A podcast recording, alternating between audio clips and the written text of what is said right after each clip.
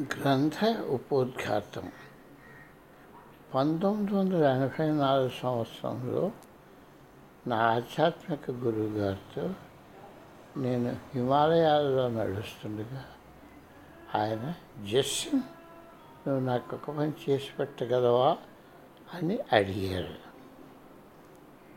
శ్రీ స్వామీజీ తన దేహం సాధించాక నేను భారతదేశంలో ప్రయాణిస్తూ ఉండగా తిరుగులేని ఈ కోరిక నా మనసును ప్రబలంగా అభిముఖం చేసింది.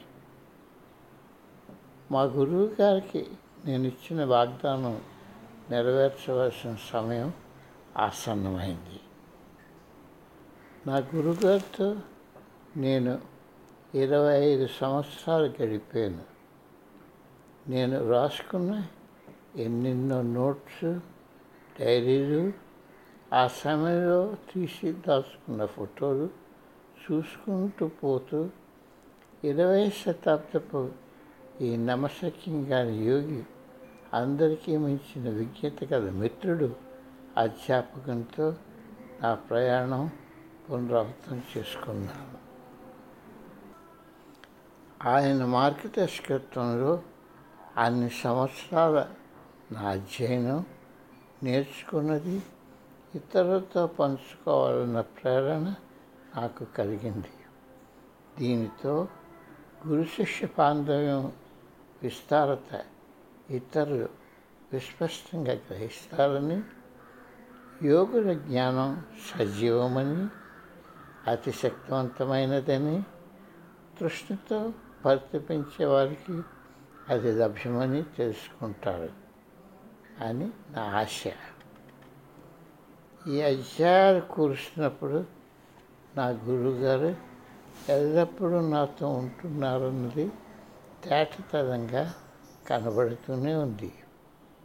ఆయన బోధనలు ఎలాగ వ్రాసి పూర్తి చేస్తే బాగుంటుందా అని తర్జనపరిచిన పడుతూ కంప్యూటర్ ప్రక్క నుండి వెనుకకు వాలేను వాటంతటవే కంప్యూటర్ కీలు కదలడం మొదలయ్యి బీ ప్రాక్టికల్ అని నలభై సార్లు నేను రాస్తున్న పేరాపై కొట్టేయి.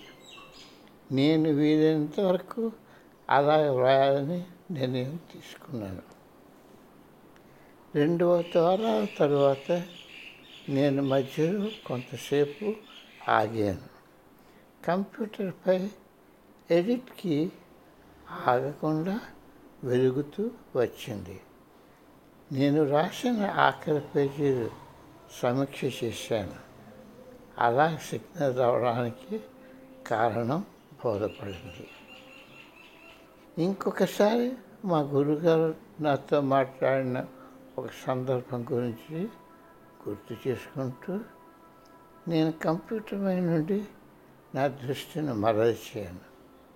మరలా కంప్యూటర్పై దృష్టి సాధించగా నేను ఆలోచించుతున్న విషయం ఉన్న చోట నా పేరు వద్ద లైట్ వెలుగుతూ ఆరిపోతూ కనిపించింది.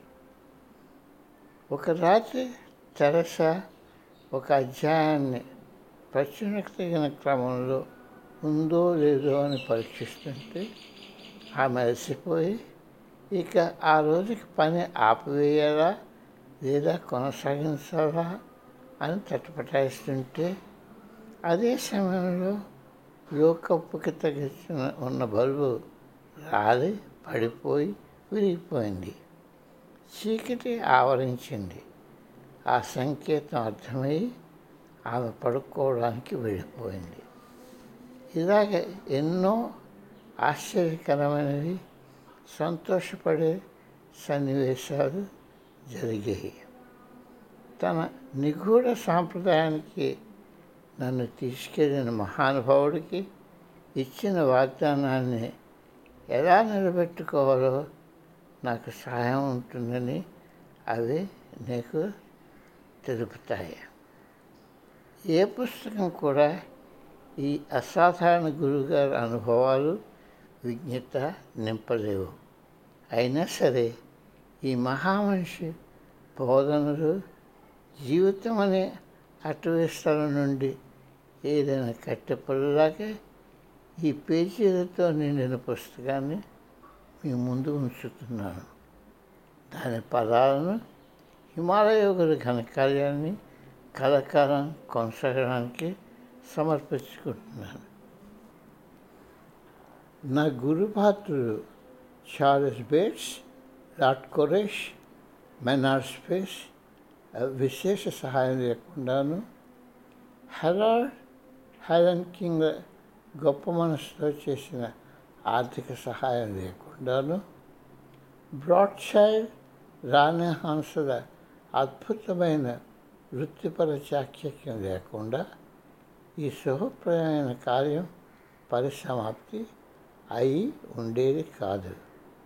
చివరిలో ఎంతో చక్కటి పదజాలాలు వాడినా ఈ పుస్తకం రాస్తున్నంతసేపు తెరసా నిస్వార్థంగా అందచేసిన సహాయాన్ని వర్ణించడానికి సరిపోవు.